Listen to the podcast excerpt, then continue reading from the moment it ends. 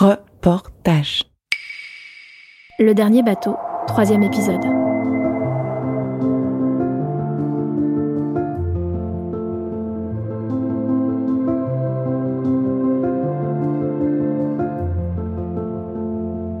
Je vis seule dans ma mini guest house depuis plus d'une semaine. Avec ce soleil qui nous tourne autour, toujours caché derrière le brouillard mais qui jamais ne se couche, le temps s'écoule bizarrement. Je perds tous mes repères. Pour garder un rythme, on m'avait dit que les repas étaient la clé. Alors j'essaye de me lever à une heure où déjeuner a encore un peu de sens, avec plus ou moins de succès. Ce vendredi, il est déjà 11h lorsque je bois mon premier café.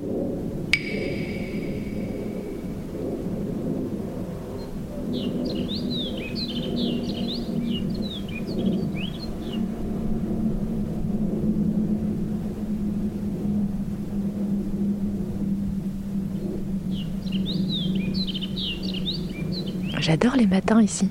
J'aimais déjà ça la première fois. J'adore ce rituel du café soluble dégueulasse devant la maison. Dans le village tout calme, juste à écouter, à être attentive aux petits détails tout autour. C'est des réveils tout doux. Et vraiment, j'adore ça.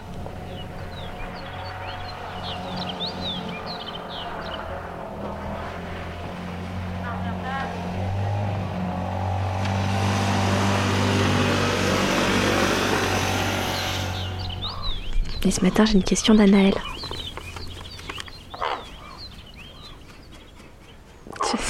C'était un corbeau qui vient de se poser juste en face sur le réverbère.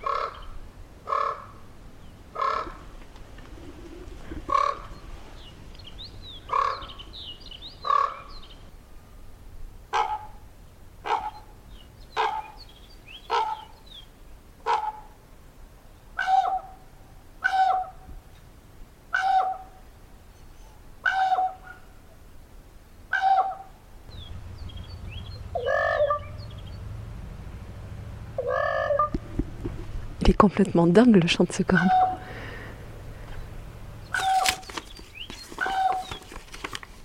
Quel est ton programme du jour?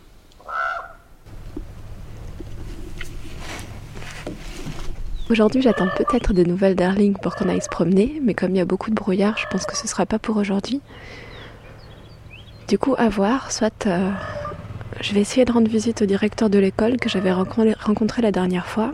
Mais bon, là, c'est l'heure de l'école, donc je pense que c'est pas le bon moment. Il vaut mieux que je lui rende visite le week-end ou en soirée.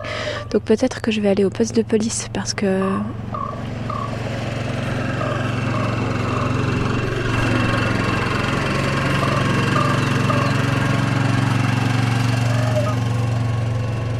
Et là, c'est mon voisin qui vient, de, qui vient de passer en quad. Je crois qu'il y a un hélico qui va arriver. On a entendu l'avion tout à l'heure. Donc je vais aller rendre visite, euh, je pense, au poste de police. Peter, l'ancien, policier que j'avais rencontré la première fois, m'a, dit que c'est quelqu'un qui connaissait, qui était au poste actuellement, et que je devrais aller lui rendre visite de sa part. Alors je pense que je vais faire ça cet après-midi. Mais d'abord, ce matin, je vais écrire un petit peu.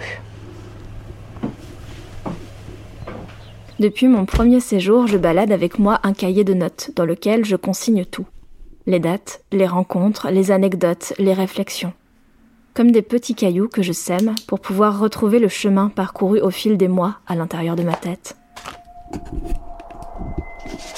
20 du 9. Tous les bateaux ne se ressemblent pas. Les passagers du Plancius sont plus envahissants et moins respectueux que ceux de l'Ortelius. Je les retrouve avec leurs bottes crasseuses dans la cuisine de ma guest house. 5 du 10.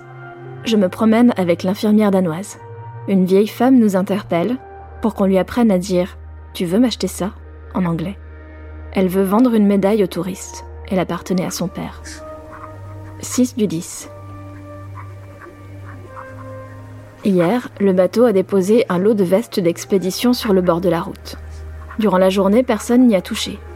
Pourtant, aujourd'hui, la moitié du village se balade avec des vestes bleues électriques à capuche jaune fluo. De dos, je ne fais plus la différence entre les touristes et les locaux.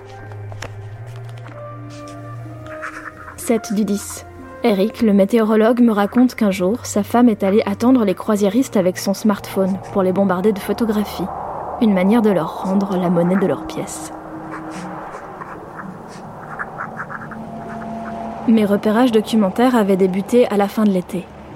L'idée, c'était d'observer la rencontre entre les croisiéristes et les locaux, puis de rester là pour voir ce qu'il restait de l'image vendue aux touristes une fois ceux-ci repartis. Je présupposais que les deux mondes se rencontraient, qu'ils avaient chacun une attente et une image préconstruite de l'autre. Dans un premier temps, avant la fin de la saison, je m'étais donc concentrée sur nos visiteurs.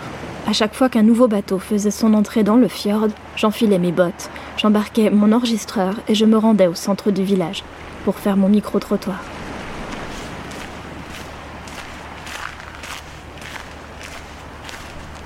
Qui était-il Qu'attendait-il Pourquoi le Groenland Parce que je suis fascinée par la nature, euh, la nature, la culture. Je voulais faire l'expérience du Groenland.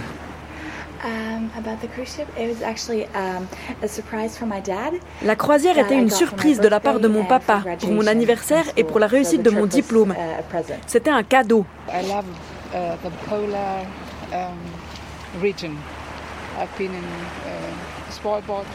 J'adore les régions polaires. J'ai été au Svalbard, en Antarctique, et maintenant je suis ici. Les touristes qui nous visitaient étaient essentiellement des Européens, mais aussi des Américains, des Chinois, des Indiens. Ils naviguaient généralement sur des bateaux d'expédition d'une capacité d'une centaine de passagers. Souvent, ils portaient tous les mêmes vestes aux couleurs de l'armateur. Alors, est-ce que je peux vous demander ce que vous attendiez de la visite de ce village? Est-ce que vous aviez des attentes en arrivant ici? Est-ce que vous imaginiez quelque chose? Ah, C'est vrai qu'on ne s'est pas posé cette question hein, en venant ici. Et Bon, on ne voit pas grand monde. On imagine euh, une vie difficile en hiver, quand il y a de la neige et tout. Après, bon, je ne maîtrise pas trop l'anglais, je ne sais pas si madame. Moi non plus. Ah bon, J'avoue. monsieur. Non, mais Non, moi, non. je- Nous, on le a- but que je m'étais fixé en venant ici, c'est d'aller voir comment était l'église luthérienne. Et on a parlé, nous, avec, euh, localement avec le pasteur. On a essayé. on a essayé, mais À chaque nouvelle arrivée, c'était le même bal. Les zodiacs étaient mis à l'eau et le bateau mère débarquait ses passagers, petits groupes par petits groupes, sur la plage de Galets, devant la place du village. Ils envahissaient le seul magasin, y achetaient des choses dont ils n'avaient aucun besoin, puis, plan en main, ils se dirigeaient vers le minuscule musée, qui n'ouvrait que pour eux, vers l'église, le poste de police, la statue de Charcot, sans oublier la maison rouge de Nanou Travel pour le shopping de souvenirs. Mitty, assise derrière son bureau, était prise d'assaut par des mains impatientes, échangeant sans discontinuer euros, couronnes, dollars contre des tasses floquées du drapeau groenlandais, des ours polaires en peluche ou des figurines de bébés phoques en plastique.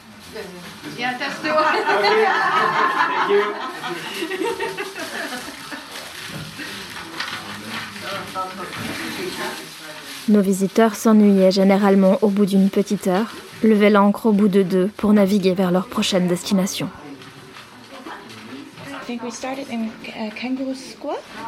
Je crois qu'on est parti de Kangerlussuaq et puis on s'est dirigé vers Sisimiut. Je suis pas sûre de prononcer, juste désolée.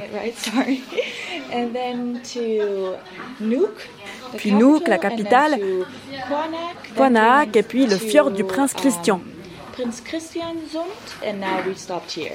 Et maintenant nous sommes ici. Ensuite nous allons en Islande, puis en Écosse et finalement à Hambourg.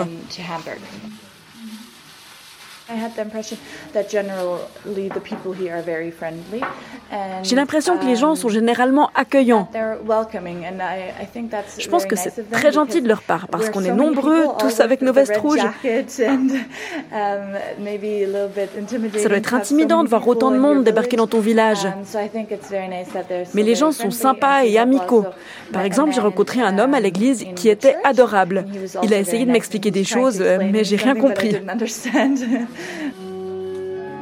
Andreas, le responsable de l'église, était presque à chaque fois celui que l'on citait lorsque j'abordais le sujet des rencontres.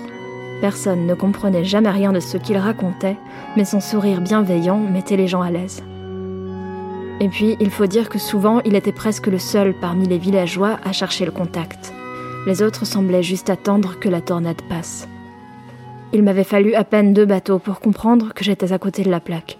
Les touristes n'espéraient pas spécialement rencontrer les locaux, et les locaux, eux, étaient toujours heureux de les voir repartir.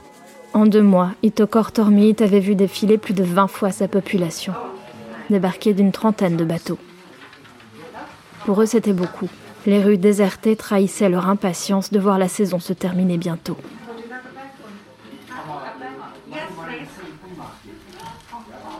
15 du 9. Un médecin canadien s'offusque de l'état de propreté du village. Il me dit qu'il trouve aberrant de voir les locaux s'acheter des boissons sucrées et prendre le quad pour faire 100 mètres.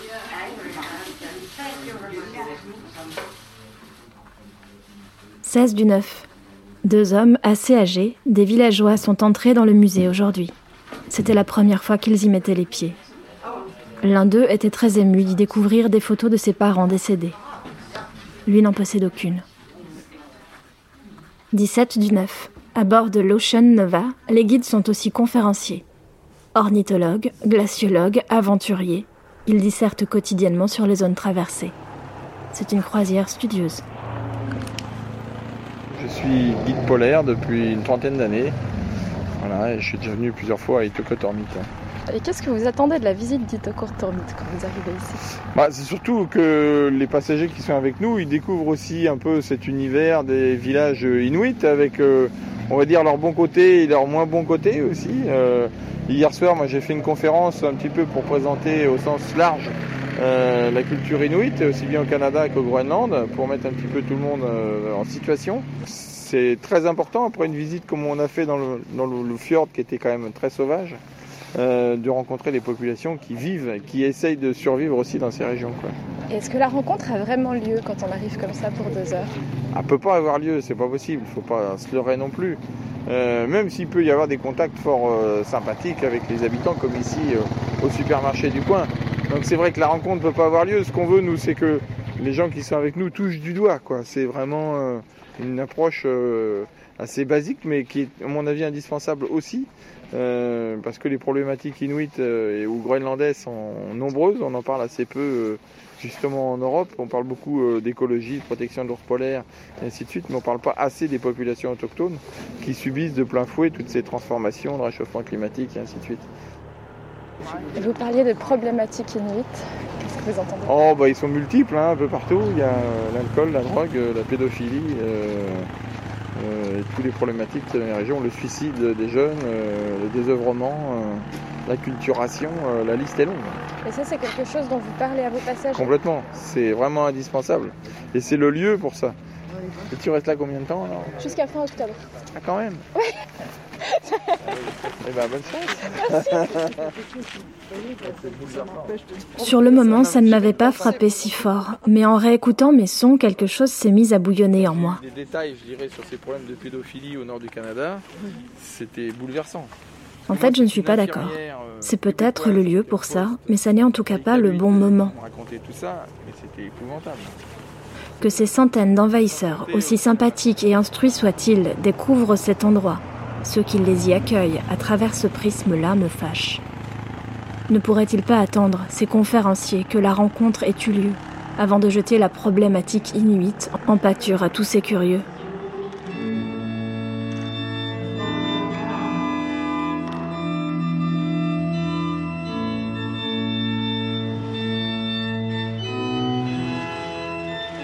Ce jour-là, les limites de l'absurde avaient été repoussées d'un peu, lorsque dans la jolie église luthérienne, construite là par des Danois pour convertir un peuple animiste, un charmant musicien colombien a cru me faire plaisir en s'asseyant derrière le petit orgue pour y jouer l'hymne national suisse, devant un public enthousiaste de sexagénaires, tous vêtus de vestes jaunes poussins.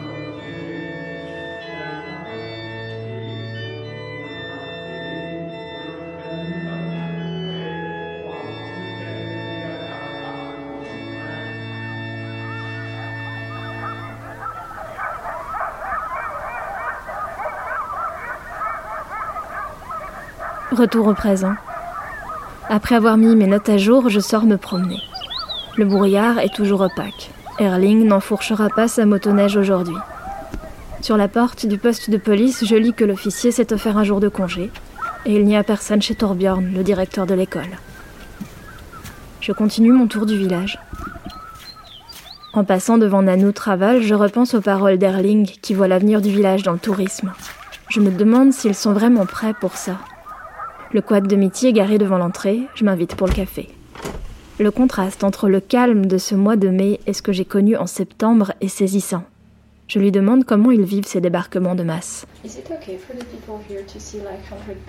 Elle me fait remarquer que les bateaux d'une centaine de passagers que j'ai vu débarquer n'étaient pas les plus gros. Parfois, ils sont jusqu'à 300. C'est presque autant que d'habitants au village. Euh, Lorsqu'il y a des bateaux tous les jours, bien sûr, les gens ici se disent ah, encore des touristes, encore des touristes. Mais ils savent que c'est bon pour la communauté d'avoir des visiteurs même si parfois ils ne frappent pas aux portes, entrent dans les maisons, prennent des photos sans demander l'autorisation. et devraient apprendre à mieux se comporter.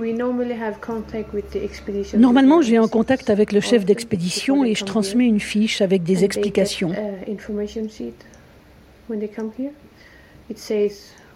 Ça leur dit ce qu'il aurait ouvert et à quelle heure.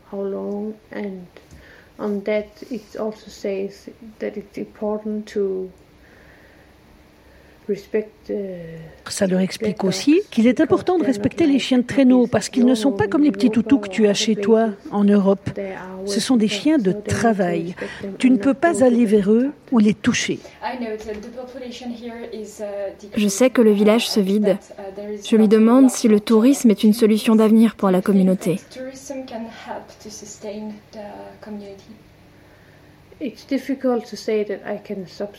Je ne peux pas prétendre subvenir aux besoins de la communauté, mais ce dont je suis sûre, c'est que pendant l'hiver, j'ai besoin de guides pour les expéditions en traîneau ou en motoneige et pour les conduites des touristes en bateau durant l'été.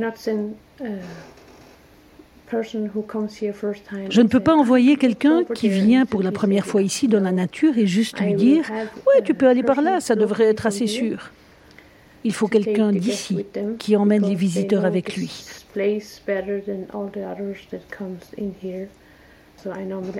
En général, je demande aux chasseurs. Ce que je n'avais pas mesuré, c'est que le tourisme de croisière n'est pas un apport très intéressant en termes d'économie.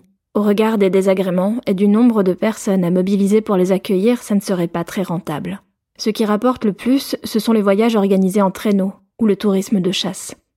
Souvent, ce sont les chasseurs eux-mêmes qui se font guides pour accompagner ce genre d'expédition. Leurs compétences professionnelles et de terrain y sont directement exploitées.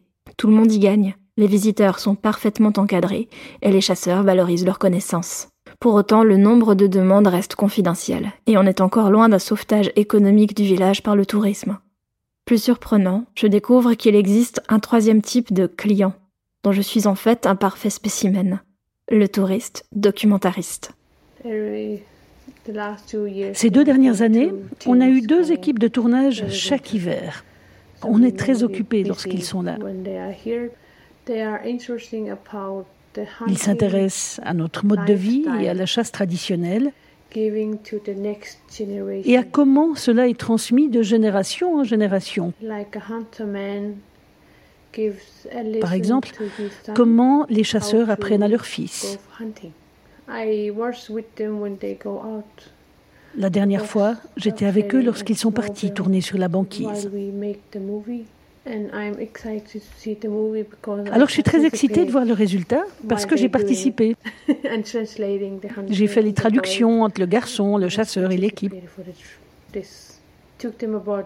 Ça nous a pris presque deux semaines. C'était long. Alors je me réjouis de voir le résultat. Mitty m'accueille toujours avec gentillesse, mais cet après-midi je ne m'éternise pas, je vois qu'elle a du travail.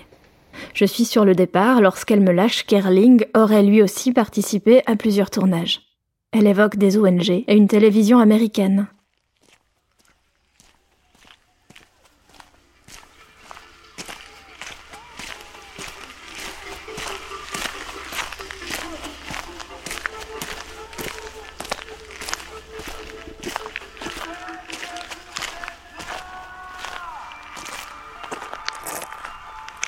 Je continue ma promenade. Je passe à côté de l'église et je me dirige vers la place du village. Le magasin est déjà fermé et les rues sont désertes.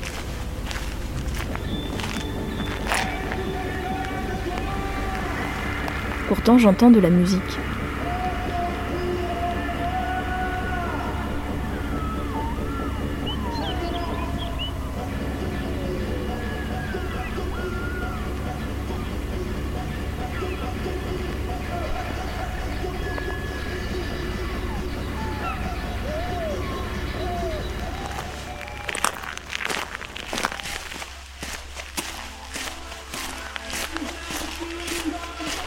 En fait, c'est un homme, tout seul avec ses enceintes.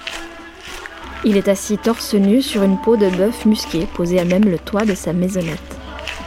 Il est face à la banquise, entouré de canettes de bière.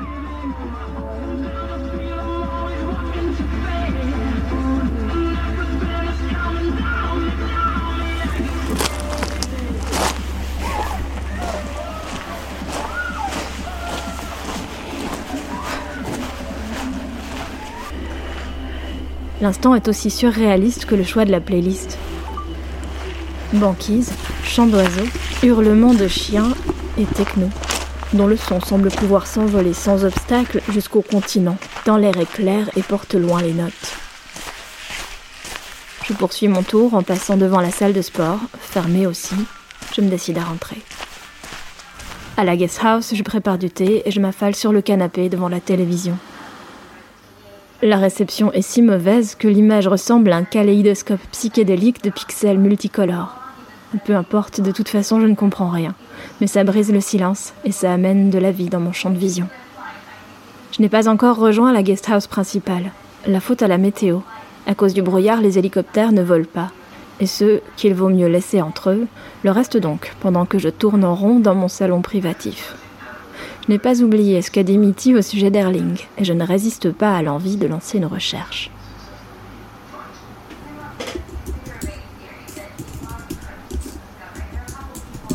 Erling Madsen.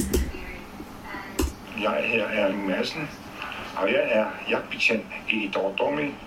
Det har altså været de sidste seks år. En af vores øh, væsentligste opgaver øh.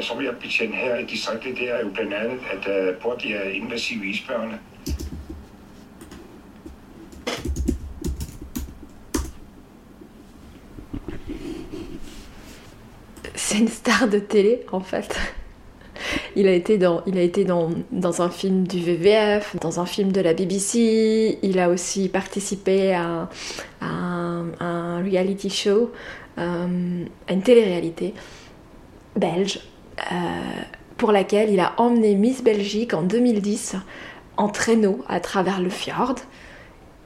C'est drôle parce que on vient tous filmer ici. Quand, quand, on vient, quand on vient filmer ou documenter cet endroit, on vient documenter un endroit isolé, loin du monde. Et en fait, Erling, il a répondu à plus d'interviews que, que moi et la plupart des gens que je connais réunis. Et ils sont pas isolés du tout en fait, ils sont super médiatisés, ils sont très conscients de leur image. Et de là, je me demande ce que moi je pourrais bien apporter à tout ça, de plus, de différent. Enfin, du coup, j'ai un peu l'impression que. qu'on est beaucoup à se partager un petit gâteau, qu'on est un peu tous en train de pisser dans les coins pour essayer de marquer notre territoire, et que c'est quelque chose de vraiment absurde. Et ça me donne pas vraiment envie.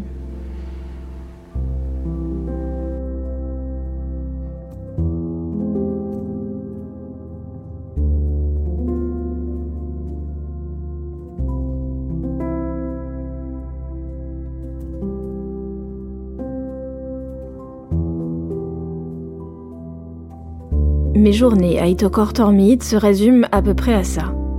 Espérer que le brouillard se soit levé, constater que ce n'est pas le cas, attendre que suffisamment de temps se soit écoulé entre un café et l'autre pour oser à nouveau pousser l'une des portes derrière lesquelles on m'en abreuve, faire le tour du village, refaire le tour du village en espérant qu'on m'adresse la parole, pédaler sur place à la salle de sport que je crois être la seule à fréquenter Constater que le brouillard se lève, mais qu'il est 19h, trop tard pour partir à l'aventure.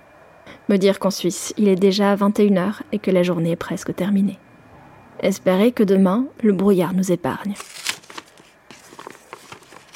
Qu'est-ce qui te rendrait heureuse?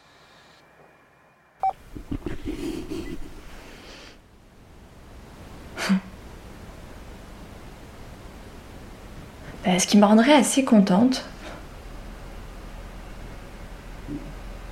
c'est de réaliser qu'ils ont ouvert un bar à Itokortormit, mais un bar qui serait ouvert la journée aussi, qu'ils aient ouvert et qu'il existe désormais un lieu de rencontre en dehors des maisons.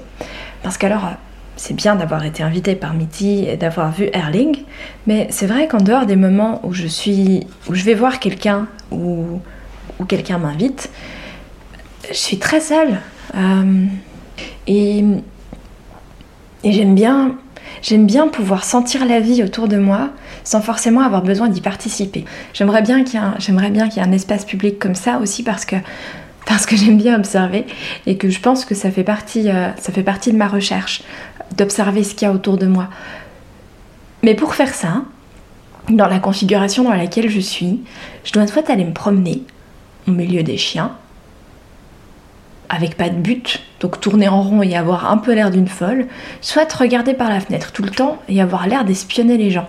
Alors que dans un bistrot, c'est admis qu'une personne seule regarde autour d'elle, regarde dans le vague et puis, euh, puis observe ce qui se passe autour. Et, et là, je me sens pas dans une position privilégiée pour observer ce qui se passe autour de moi.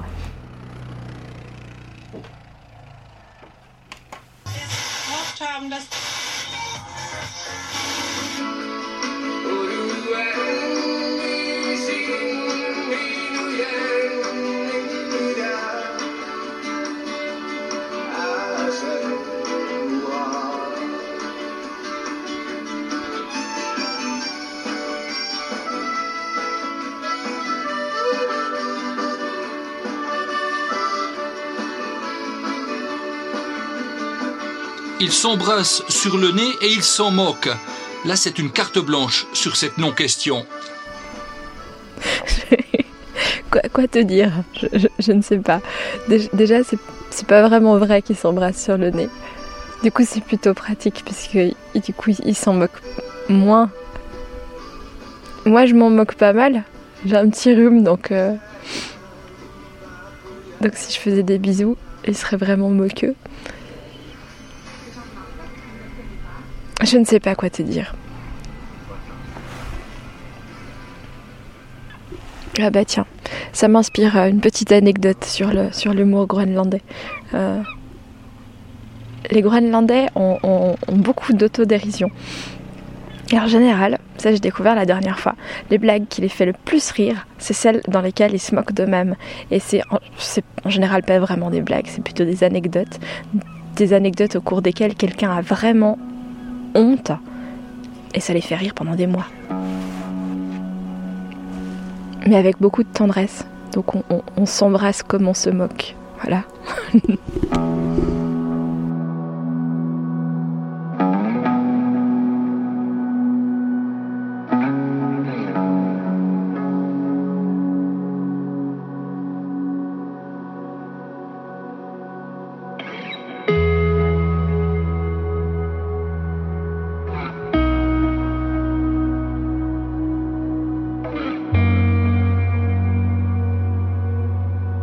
Le dernier bateau, un podcast reportage.